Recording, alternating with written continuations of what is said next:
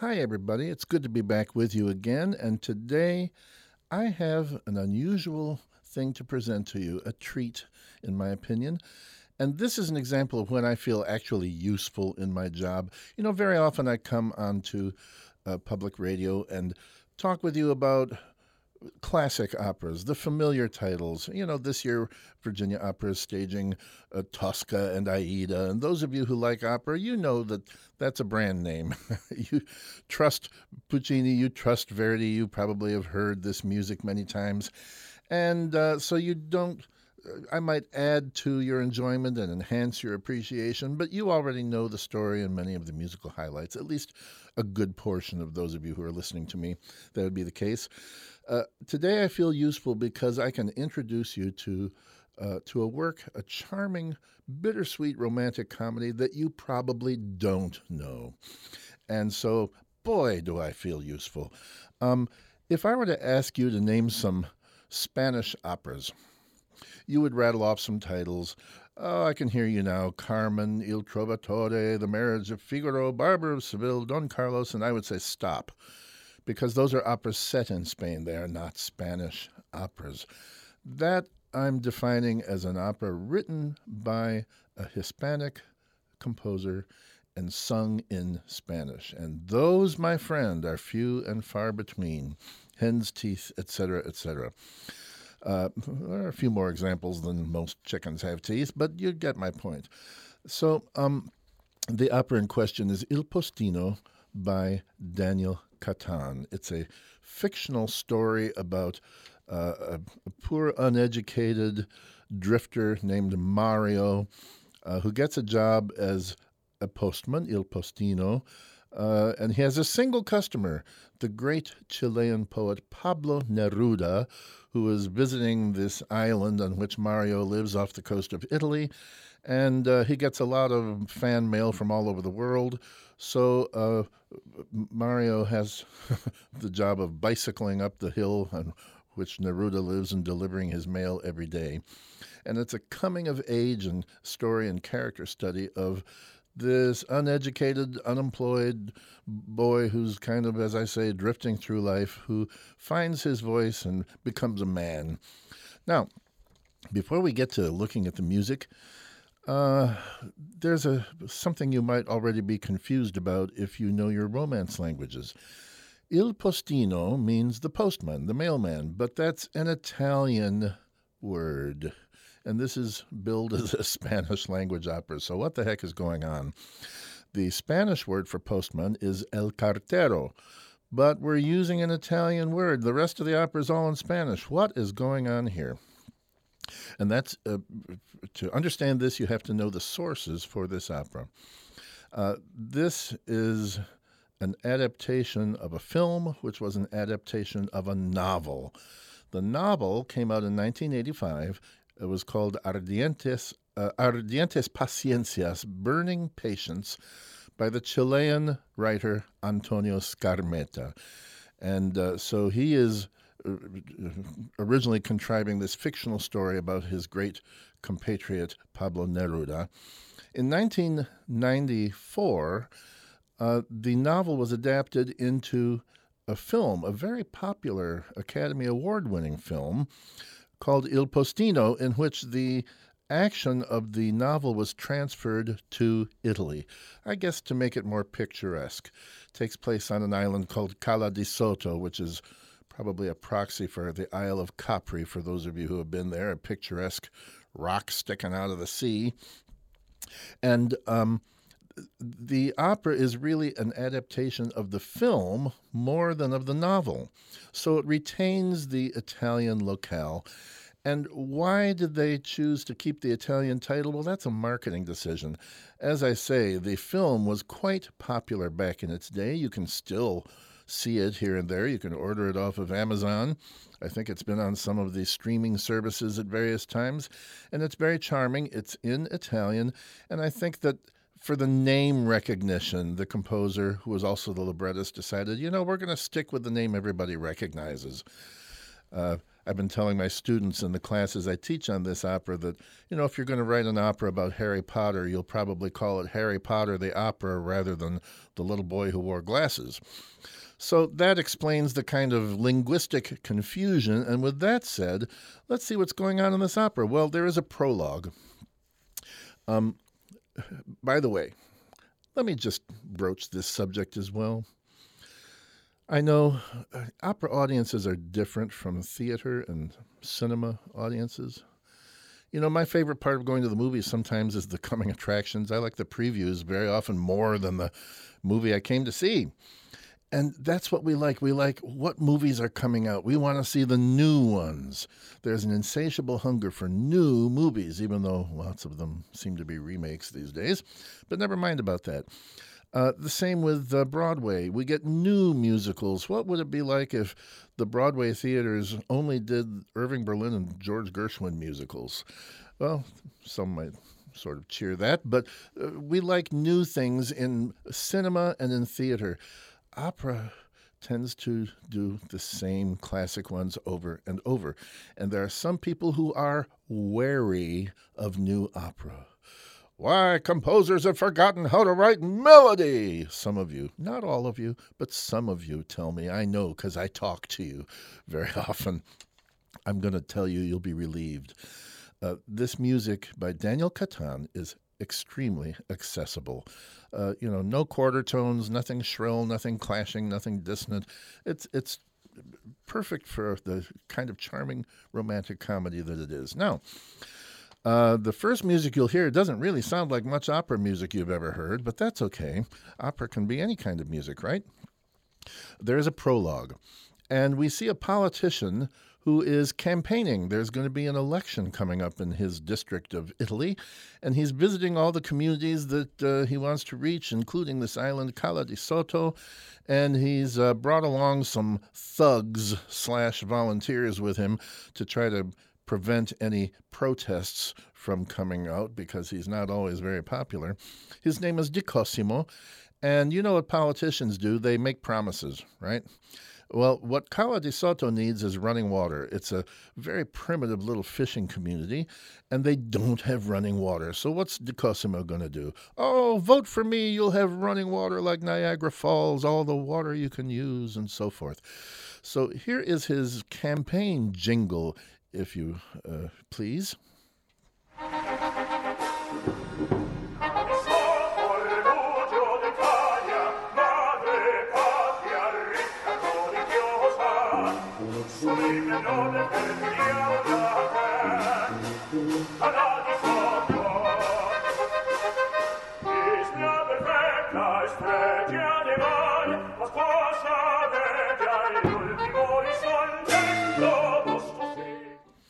All right, I know what some of you are thinking. I can hear you. I'm telepathic that way. You're thinking, well, it ain't exactly Tristan und Isolde. Yeah, it was a little, let's be frank, it was kind of banal, wasn't it? Not too impressive. Well, that means that it's very apt because Di Cosimo is not a very impressive character. He is a sleazy politician who doesn't keep any promises. So it's very appropriate that he gets a very uh, shallow sounding, banal little campaign jingle to sing rather than something that bespeaks earnestness and seriousness of purpose. Well, the uh, curtain comes up now on Act One, and the opera proper will begin. And I want to play, there's no overture. There's just about 30 seconds of orchestral music to set the scene. And I want you to listen carefully to this music because it's going to be giving us information. Remember how Tosca started the last time I visited with you? It had those five dramatic, intimidating, uh, malevolent chords, the Scarpia theme. Uh, and that told us a lot about the kind of opera Tosca was going to be very action packed, very dramatic, and so forth. Uh, this uh, little bit of 30 seconds of music will give us three pieces of information. Number one, what's life like on Cala di Sotto, on this little fishing community, this little island? Uh, what's the pace of life on the island? Number two, what's the character of our postman, Mario, Mario Ruopolo? What kind of a guy is he? And third, what's the character of this opera in general? listen, think about it, and then I'll share you with you my insights.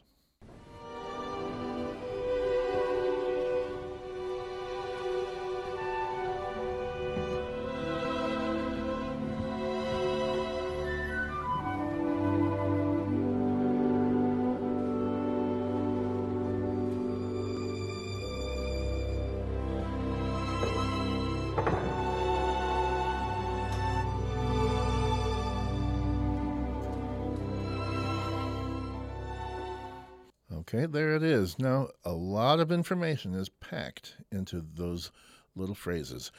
Um, first of all, what's life like on the island? Well, do they have traffic jams? Is there a rat race? Or is somebody late to their corporate sales meeting? Not so much. All there is to do on this island is fish. Uh, they go out in their boats, they come back with fish, and then what do they do? They sit out and look at the water. Sitting on the dock of the bay, watching the tide roll away. Ooh, just sitting on the dock of the bay, wasting time. No, that's not by Daniel Catan. Come on, you know better than that. But that is it, right? Uh, a, a, very slow pace of life. What is Mario like? Don't think about Otis Redding. Think back to that orchestral music. Uh, I would characterize that bit of music this way it's gentle, it's wistful, dreamy, maybe a little melancholy. That's our boy Mario. You know, Mario, he, why is he unemployed? Well, it's very sad. All there is to do for a man on Cala di Sotto is fishing.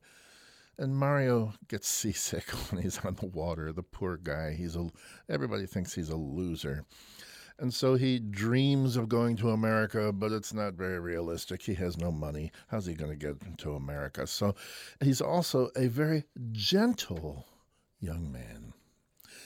Uh, inarticulate. He doesn't have much to say. He doesn't have much self confidence. That's what I hear. And as for the opera in general, it has a gentle, expressive quality. That is the uh, outstanding characteristic as I have gotten to know this score. So there he is. Now, the first aria uh, is given to Pablo Neruda. Uh, Neruda was a guy who was sometimes a hero to his people, but sometimes he had to go into exile because, you know, they would have uh, changes of regime in Chile, and sometimes he was a persona non grata. Uh, so, indeed, he did go into exile at one point with his wife, and uh, they went all over the world. In this fictional account of his exile, he's on this Italian island, and they're settling into their new digs where they're going to reside for X number of weeks or months or however his banishment lasts. And um, he gets the first aria. Now, how do many operas begin? Well, how did Tosca begin? The first solo was given to our hero, Cavaradossi, the tenor and he sang a love song about his girlfriend Tosca. Oh, Tosca, as I stand here and paint, my only thoughts are of you. How many operas begin with the tenor singing about declaring his love for a soprano? Well, our last opera is going to begin that way. Uh, Aida, that's coming uh, uh, later in the spring, uh, with Radames singing Celeste Aida, Heavenly Aida, about the woman he adores. Uh, Barber of Seville begins that way. Un ballo in maschera begins that way. So many operas. And this one does as well. Pablo Neruda is singing a uh, uh, an ode of praise to his wife Matilda. Now, you know, he, Pablo Neruda was a great poet. I don't know if you're familiar with his poetry. It's been translated into every language on the planet.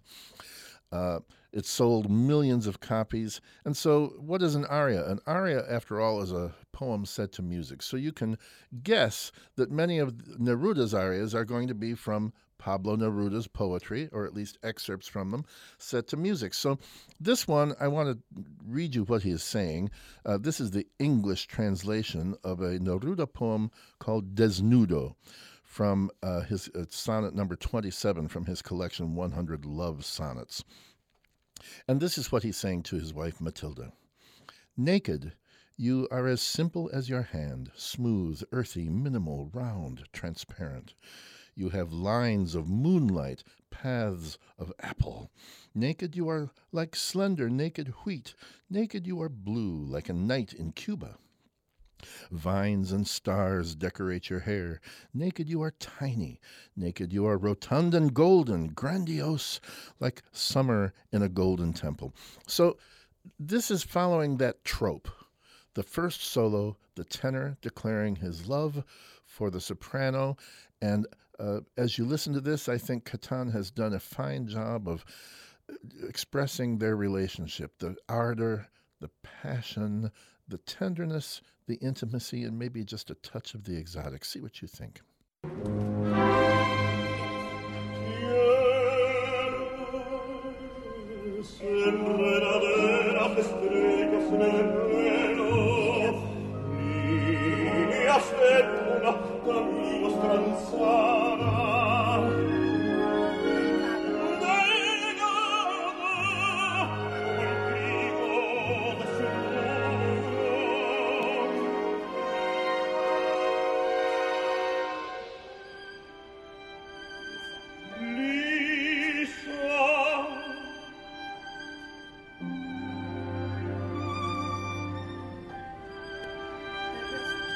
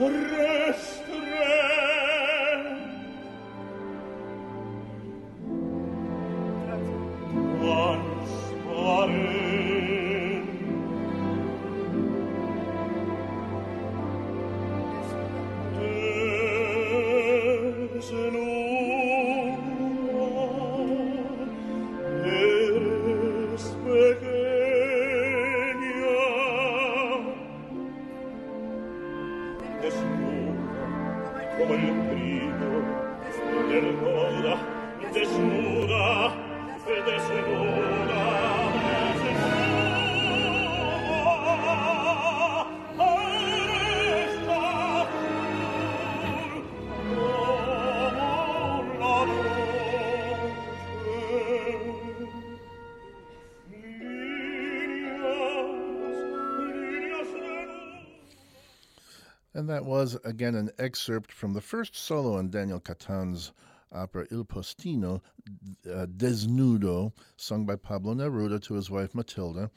Now, I said that that's a trope in opera. Again, the first solo in the opera being a love song from the tenor to the soprano that he loves. So we're following a formula that's familiar, but there's something different about this one. Think about the other examples I, I mentioned. When Cavaradossi uh, opens the uh, opera with the first aria being a love song to Tosca, well, Tosca is the title character. When Radames sings Celeste Aida, Aida is the title character. These are the prima donnas, the women whose uh, journey we're going to be following. The opera is about them. So if you are thinking that the the rules are going to be obeyed here, you assume that Matilda, Pablo Neruda's wife, that she's the main female character, that she's the lead soprano role. And actually, she is a minor character. She is on stage very little and has very few lines. So that's kind of a curveball. And why would that happen? Why would he? Why not let Mario, who is the hero, sing a love song about the girl that he's going to pursue, a girl named Beatrice? Well, there are a couple of reasons. Number one, Mario. Uh, this is the story of his finding his voice. Mario is uneducated, shy, lacks confidence, unemployed. Uh, a very passive personality, no self esteem. He's not ready to sing an aria because he has nothing to say. He doesn't even speak to women, he worships them from afar.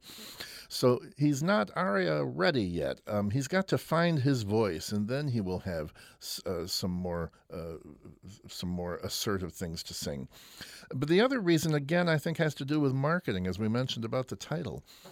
Um, you know, when you have an opera that's going to come out and it's by a composer who's not a household name and it's a title that is a world premiere, uh, what's going to compel people to buy tickets for it? Because again, opera audiences like brand names. Well, the role of Pablo Neruda, and you probably recognized his voice in that excerpt, uh, was created by Placido Domingo, who again at that time uh, was the general manager of the Los Angeles Opera that hosted the premiere of the opera. So, you know, you've got uh, that's the guy. That's the reason people are going to come and buy tickets. There are people who would pay to hear uh, Placido Domingo stand on a stage and recite the white pages of the Norfolk phone book. So, yes, they'll come and see him in a new opera because they trust Domingo. So, you're going to let the big dog eat, to use the expression. You're going to give Placido Domingo plenty to sing uh, and get the thing off to a, a, a familiar start in terms of his voice and his artistry.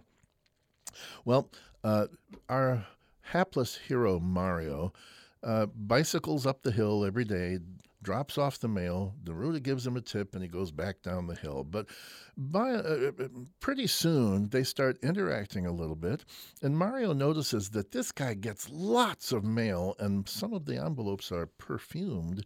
He gets a lot of love letters because it turns out, you know, chicks dig poetry. Who knew? Uh, Mario is astounded, and you know he's thinking this might be the way that I could get a date maybe I could, you know, learn some of this like love poetry that this guy reads. So he starts reading some of Neruda's poetry, but it's way over his head.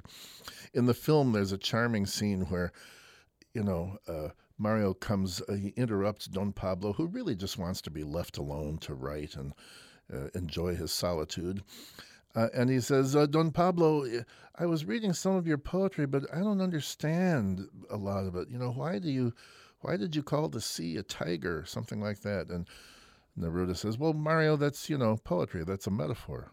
A metaphor? What's a metaphor? He just doesn't know anything. So, uh, Daniel Catan, in his libretto and his adaptation of this film, takes that little bit of dialogue from the film and turns it into a duet in which Mario learns about poetic language in a duet called Metáforas, metaphors. Uh, and really, uh, he's like a freshman student in high school getting his first poetry unit, and his teacher is this celebrity poet, Pablo Neruda, who's trying to explain to him how metaphors work, how poetry works. And Mario is that student that all you teachers dream of. He doesn't he's not the student who looks out the window and passes notes during class. He is he has his eyes open to a whole new world. And here is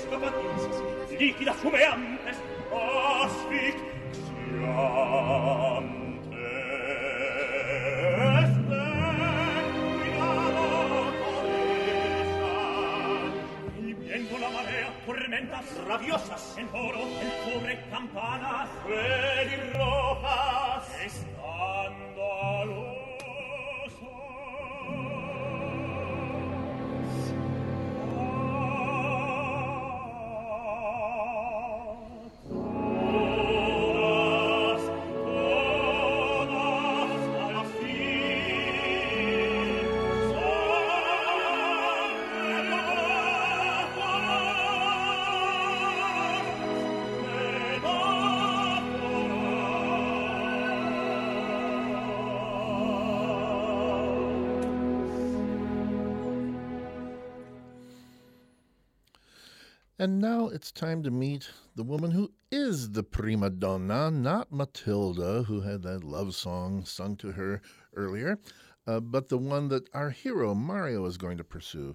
Beatrice, Beatrice. She is a barmaid in the local tavern. Um, and Mario stares at her every day. She notices she's a little bemused by him. Who is this loser who won't even have the courage to come up and say hello to me? Uh, as we meet her, she is uh, on the job in the local tavern on the island, and she is singing a song just to entertain the customers. Now, this song is kind of interesting. Um, you know, the primary uh, influences in Spanish music were not the European influences that produced the operatic and symphonic tradition in Italy and Germany and France and Austria and elsewhere. Uh, they are Spain is a close uh, neighbor of Morocco, and uh, there are a lot of the uh, traditions in Spanish music are folk traditions.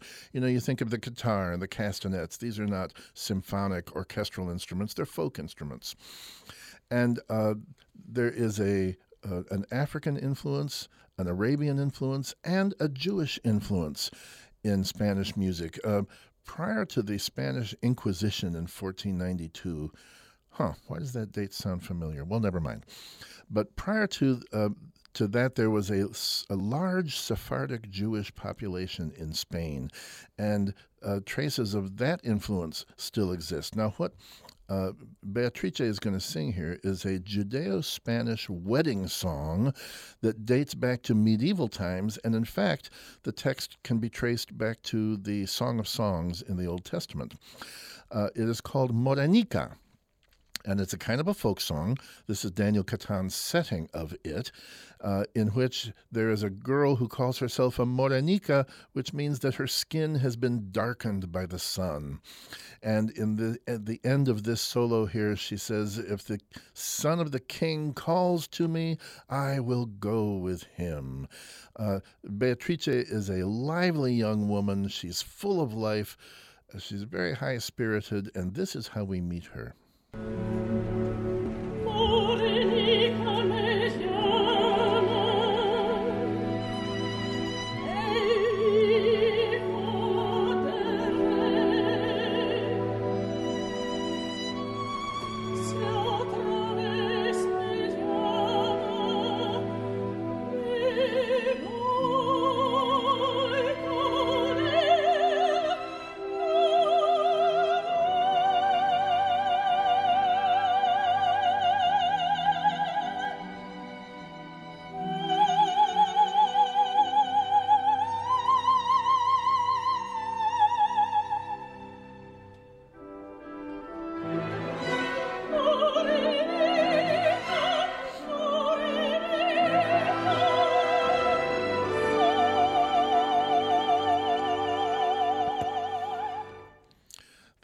The the solo for Beatrice Morenica from Act One of Il Postino by Daniel Catan.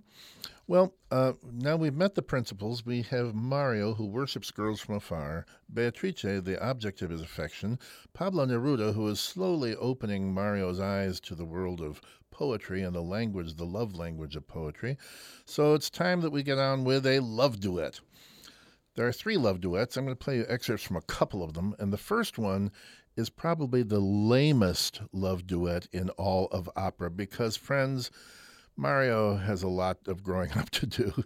He's just not very good at this yet. It is pathetic. What he's done is memorize random lines of poetry from Pablo Neruda love poems, and he just walks up to this girl and starts randomly saying them. He doesn't come up and say, Hi there, my name is Mario. You know, I've always noticed you there in the bar. You look like such a nice person. I wonder if you'd be interested in having coffee sometime. Nope. He goes up to her with no preamble, without introducing himself, and says, You are blue like a night in Cuba.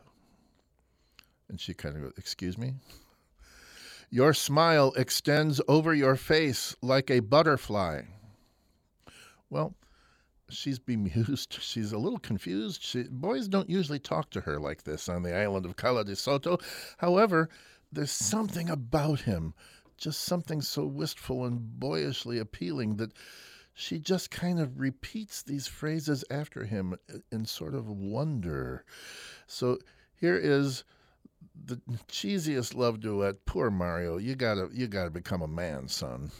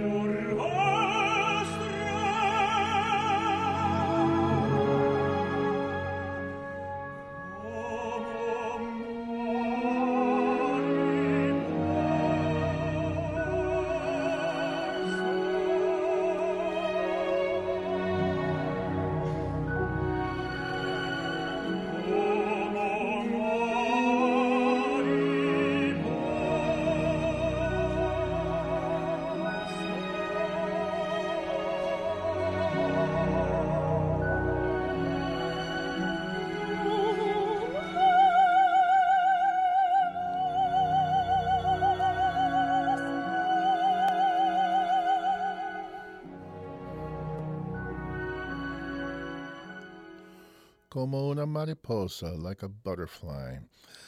Um, you'll think back to when I played that orchestral music that opens Act One earlier in this broadcast. Remember, I used the word gentle?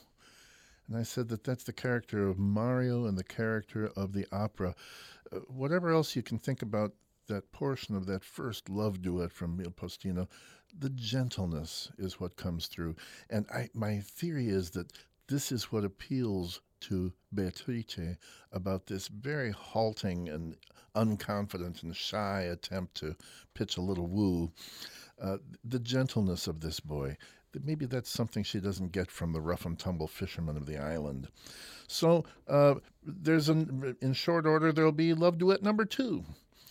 And this one is a little bit like Romeo and Juliet. She's up in her bedroom. He's down on the street below. You'll hear her call out to her, Beatrice. And he still hasn't increased his repertoire. He's still going with his tried and true phrases. You are blue like a night in Cuba. Your smile extends over your face like a butterfly. Hey, she seemed interested before. Friends, stop and think before I play this. Can you think of any other uh, stories in which a guy woos a woman with someone else's words? Oh, I know you can. You know all about Cyrano de Bergerac. But there's a more recent example. Many of you saw that film that won the Best Picture Oscar in the most recent Academy Awards, The Green Book. Remember, there was the the chauffeur who had to uh, drive around the concert pianist on his tour, and he was uneducated and a simple man like Mario. And uh, his wife said, "You have to write to me every day while you're away." And he's writing letters that say things like, "I had spaghetti." And the and the concert artist says, "No, no, no, no. Here's what to say." And he dictates these romantic love letters. Well, that's what you've got going here. You've got Mario who is so he hasn't found his own voice yet. He's living his life vicariously through the words of uh, Pablo Neruda. But she's starting to like it. Now, what you'll notice in this excerpt from Love Duet number two is that they start singing together. That's key in an opera love duet. When their voices blend, that is a sign that they're starting to be on the same page, that their spirits are uniting, yada, yada, yada. And then I'll tell you what you hear at the very end. Beatrice, Mario, tus ojos son como soles. Me falta tiempo para celebrar.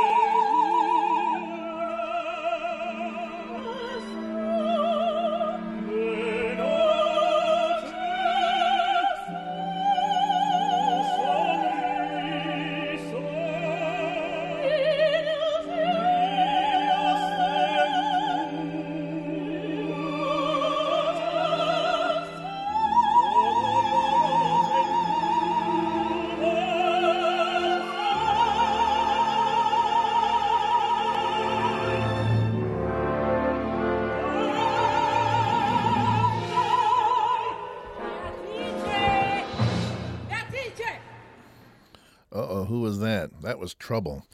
That was uh, Beatrice's maiden aunt, Donna Rosa, who is not so f- glad to see this little romance blossoming. She says, You are not going to be hanging out with that unemployed, uneducated loser who doesn't have a nickel to his name. Abs- I forbid it.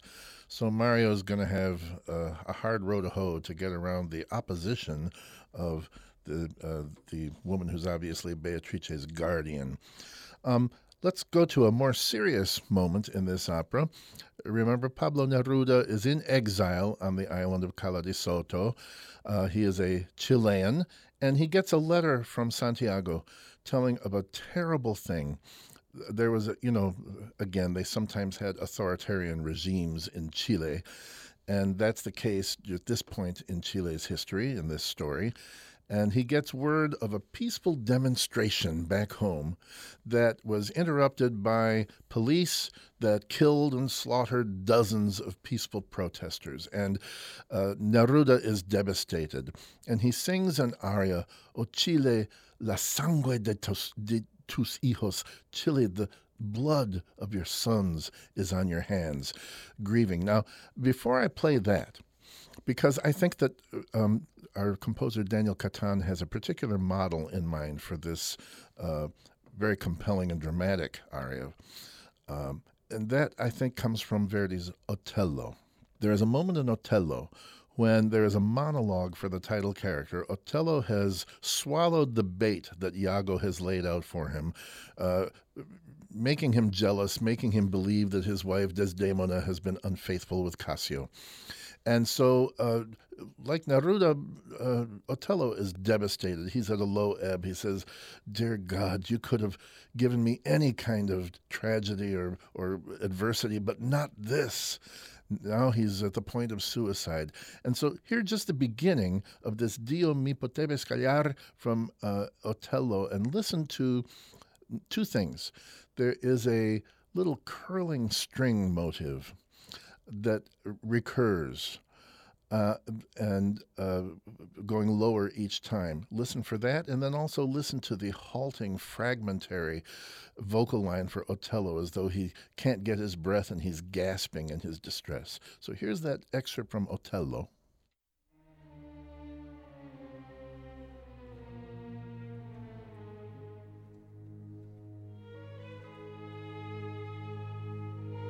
Dio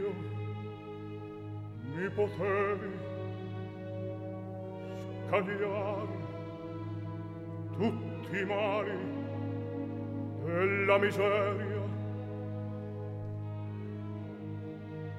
della vergogna.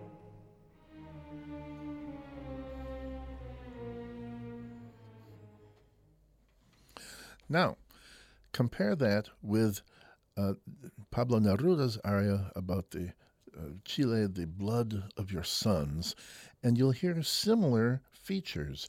You'll hear a, a little curling motive in the strings that reminds me of what we just heard, and then again, the fragmentary, gasping vocal style of Neruda as he contemplates the disaster back in his native land.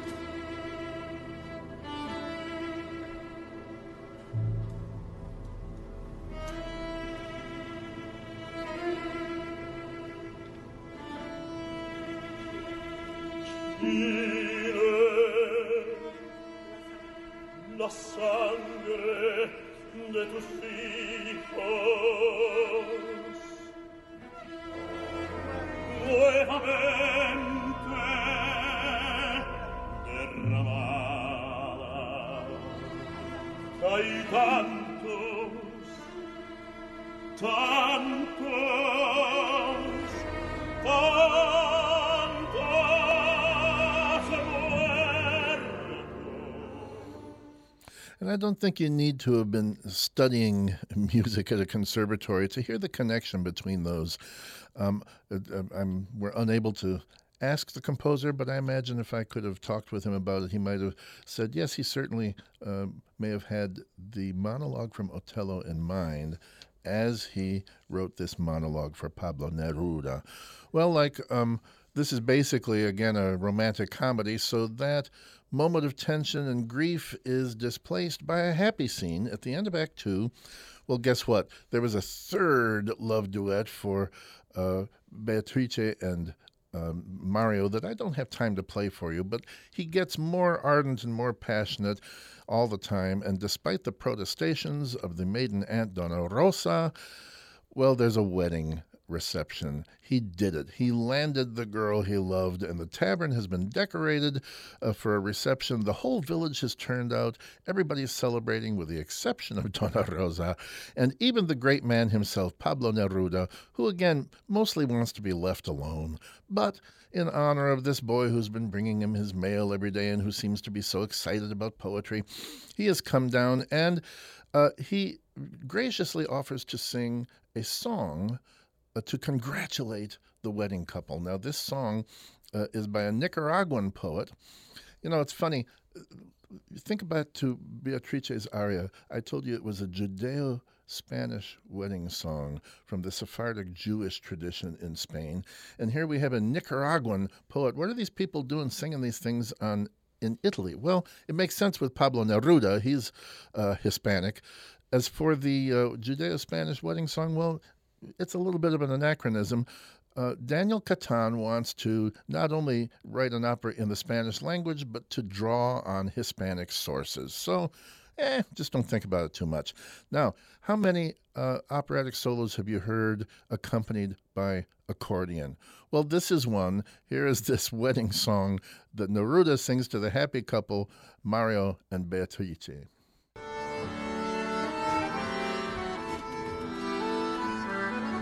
esta canción para los novios.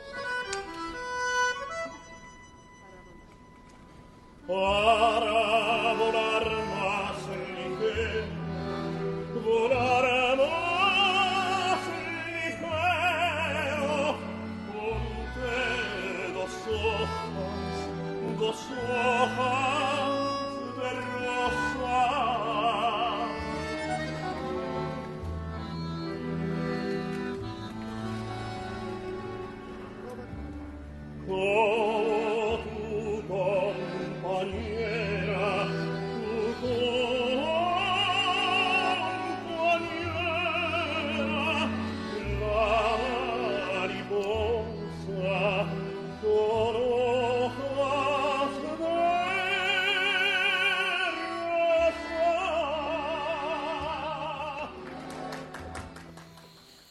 And everybody in the tavern gives him a round of applause. Of course, that's uh, not opera music. That is what we call diegetic music uh, in opera, which is when the characters understand that what they're hearing is a performance of a piece of music. And that's uh, maybe a popular song that you might have heard on the radio back in Santiago that he's uh, singing to these people. Uh, by the way, the uh, poem, the song is called Para Volar Más Ligero. It's by the Nicaraguan poet Ruben Dario, uh, who died in 1916. And that's the source of the text for this uh, rather light-hearted song by Pablo Neruda. Now, uh, time moves along. Um, actually, during the wedding reception, Neruda gets a telegram saying, Guess what? There's been a regime change. You can finally come home. It's been several weeks there on the island of Cala di Sotto. And uh, so when Act Three opens up, uh, he and Matilda are packed. They're ready to catch an ocean liner and go back home. And uh, Mario is a little dejected. He's come to worship this guy. He's been his teacher, his customer, his mentor, and even kind of a father figure. He idolizes Pablo Neruda. He wants to be a poet himself, does Mario. The trouble is, when he sits down at a table with pencil and paper, he can't think of anything because he still has not found himself. Well, they they, say their goodbyes. Um, uh, you know, uh, Neruda says, "Mario, watch over these things that I don't, I can't take with me right now. I'll send for them later." And Mario says, "Well, maybe I could deliver them in person, Don Pablo. Maybe I could come and visit you in your homeland, the way you've been to my homeland. Could maybe I could come to Chile and see you there?" And Neruda says, "Yeah, that'd be great." pretty much like that. And uh, will you write to me, Don Pablo? Sure, absolutely. Let's keep in touch. Well, time passes. Uh, Beatrice is expecting a little uh, baby. But Mario hopes it's a son. He wants to name him Pablito uh, in honor of his hero. And one day, months later, there comes a letter from Chile addressed to Mario Ruoppolo. It's from Pablo Neruda. Oh, he's so excited. His hands are shaking. He can hardly open the envelope. And what it says is uh, To whom it may concern, please find postage and an address for shipping the remaining. Uh, possessions of the uh, Pablo Neruda to his home in Santiago. Uh, please wire his personal secretary if you have any questions. Uh, kindest regards, uh, Executive Secretary for Pablo Neruda. Well, he's crushed. Apparently, Neruda doesn't care about him after all. Apparently, he was just a mailman to this guy. Now, uh, even Donna Rosa is outraged, and Beatrice is outraged. His friends are outraged. How could he forget? After all you did for him, how could he be so impersonal and cruel like that, not to include something personal and good wishes for you? And this is where we have my favorite moment in the opera. Because Mario is crushed. There is, you know, all of his illusions of a warm rapport with this great poet are just popped like a balloon. And his self confidence, he feels like nothing. And he says to his friends, No, no, don't be angry. It's okay. I mean, why should he remember me? I'm nothing. I'm not a poet. What did I ever write? I've written nothing. I wasn't even a very good mailman. I'm not even a very good man. I, there's no reason. It's it's totally natural don't don't even give it a second thought. Tomorrow we'll ship the rest of his things, and that'll be the end of it. Now, the composer's job at a moment like this in an opera is not to simply come up with a nice melody that you will enjoy. His objective is to set those words to music in a way that allows you to feel Mario's pain. You have to feel that pain inside your own body. And what you want is for the composer to hit a home run, to hit the ball over the fence, and perfectly uh, capture music that lets you empathize with the crushing disappointment of this young boy. And I think he's done a pretty good job. Here is that moment.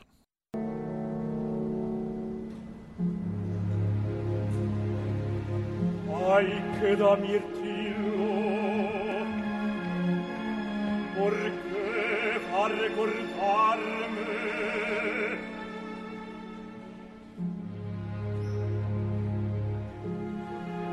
come può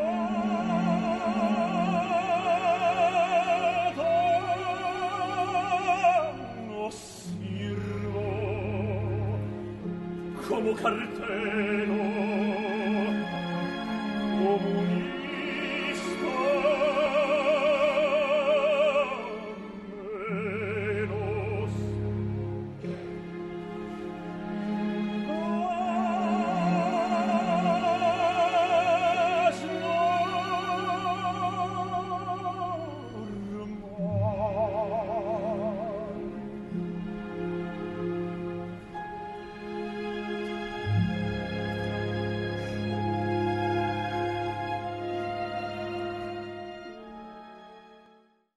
And once again, and I think that that's very sensitively handled. Uh, it's a good opportunity for the for the tenor playing Mario to really uh, uh, to bring that lump in the throat that we all like when we go to the uh, to see an opera. Um, the word gentle, I keep coming back to this word. Uh, his love duets, that first one, there was a gentleness in the uh, orchestral treatment at the beginning of Act One, a gentle description of life on this island. And again, his sadness here has a gentleness. It's not ripping his clothes and crying out in agony. It's it's a gentle melancholy. That's okay. That's how life goes. Well, I've got one more uh, excerpt to play for you from Daniel Catan's Il Postino, the postman. And it takes place in the final scene, and we have to set it up a little bit because time passes. In fact, a few years pass. Um, in the final scene, Don Pablo and Matilda come back to Cala di Sotto. They're obviously on their way to someplace else like Florence or Rome, but they've decided to stop off on the island where they spent those happy times during his exile years ago and they uh, find themselves in the tavern, and there's Beatrice, and there's little Pablito, a little boy about four years old, running around chasing a ball. Well, where's Mario? And Beatrice explains that Mario passed away.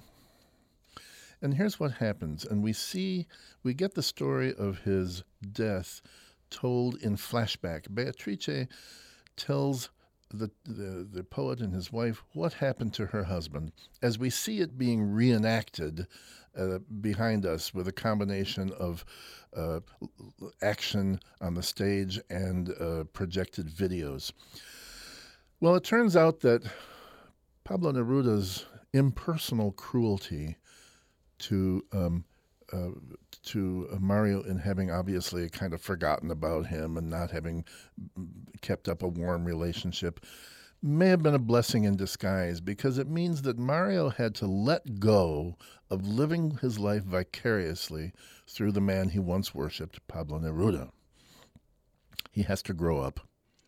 It's his coming of age. He has to find his own way to live life instead of just trying to be like Neruda. And what happens is we find out that, remember Di Cosimo, that sleazy politician whose campaign jingle opened uh, our excerpts uh, several minutes ago? Well, uh, Di Cosimo won the election. And he shows up on the island with a crew and a bunch of water pipes, and he dumps them on the ground, and he says, Well, I'll be back. And he never comes back.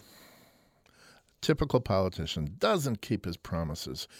And Mario is outraged. And what happens to Mario is that he becomes angry about the injustice and corruption that he sees in government around him. Sort of like Pablo Neruda was uh, angered and irate about the injustice uh, in, back in Chile in that grief stricken aria that I played a while ago. So Pablo, be, uh, Pablo, Mario becomes an activist, and this when he finds the, the cause that he cares about, he is finds that he does have a voice, that he can think of things to say, and he writes a poem. And he's been invited to read this poem at a protest demonstration somewhere in Italy. And as Beatrice describes the scene, and we see it played out in flashback, he's introduced to a crowd. He gets up on the podium and he's going to recite this poem of protest when police descend and there's shooting and we see Mario fall. And we learn that he passed away with it ever before his son was even born, never got to see his son. Now Pablo Neruda is devastated, and Beatrice hands him a letter. Here, she says, he wrote you this letter. He wanted you to have it in case we saw you again. So this final excerpt becomes kind of a duet for the voice of Mario speaking from the grave and Neruda as he reads it aloud. And this is what Mario is saying Dearest Don Pablo, it's me, Mario. I hope you still remember me. Don Pablo, I want to tell you, I've written a poem, but you can't hear it because I'm embarrassed. I've been asked to read it in public. It's about the sea, the sea you taught me to love, the Sea of Italy. It's dedicated to you, Don Pablo, from your friend Mario. It's a song. Don Pablo, if you hadn't come into my life, I would never have written it. It's for you. And if my voice trembles, it's the sea's gentle tears. Did you see what Mario has done there, what Daniel Catan has done there in the libretto, what's the last adjective that you hear? The adjective that describes Mario, that describes Cala di Sotto, and that describes this opera, gentle. And what did Mario do there? It's the tears of the sea. That's a metaphor. He became a poet, but with his own voice. So here, with Mario and then Pablo Neruda joining him, is this bittersweet ending to a gentle, bittersweet opera.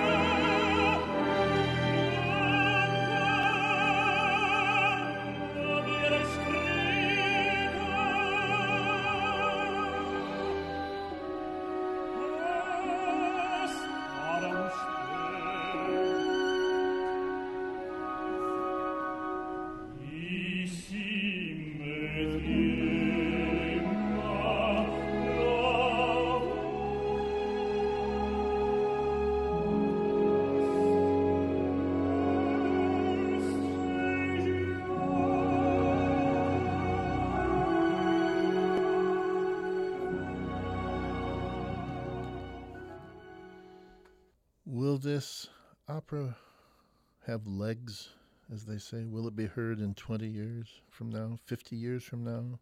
Will they be doing Il Postino by Daniel Catana 100 years from now, the way we do Tosca? I don't know. Nobody knows. But this I tell you this opera has a musical score and a charming, bittersweet story in which the music allows you to become invested in the characters. You will find that you care about them. You will laugh at Mario's naivete. I didn't get to show you very much of the comic uh, aspects of this piece because that's a little hard to do with musical excerpts, but he is so naive and so clueless at the beginning that you will laugh, you, you will chuckle. Uh, you will get a lump in your throat. You will care about these characters because the uh, the music uh, is so apt at characterizing uh, their personalities in a very lifelike and vivid way.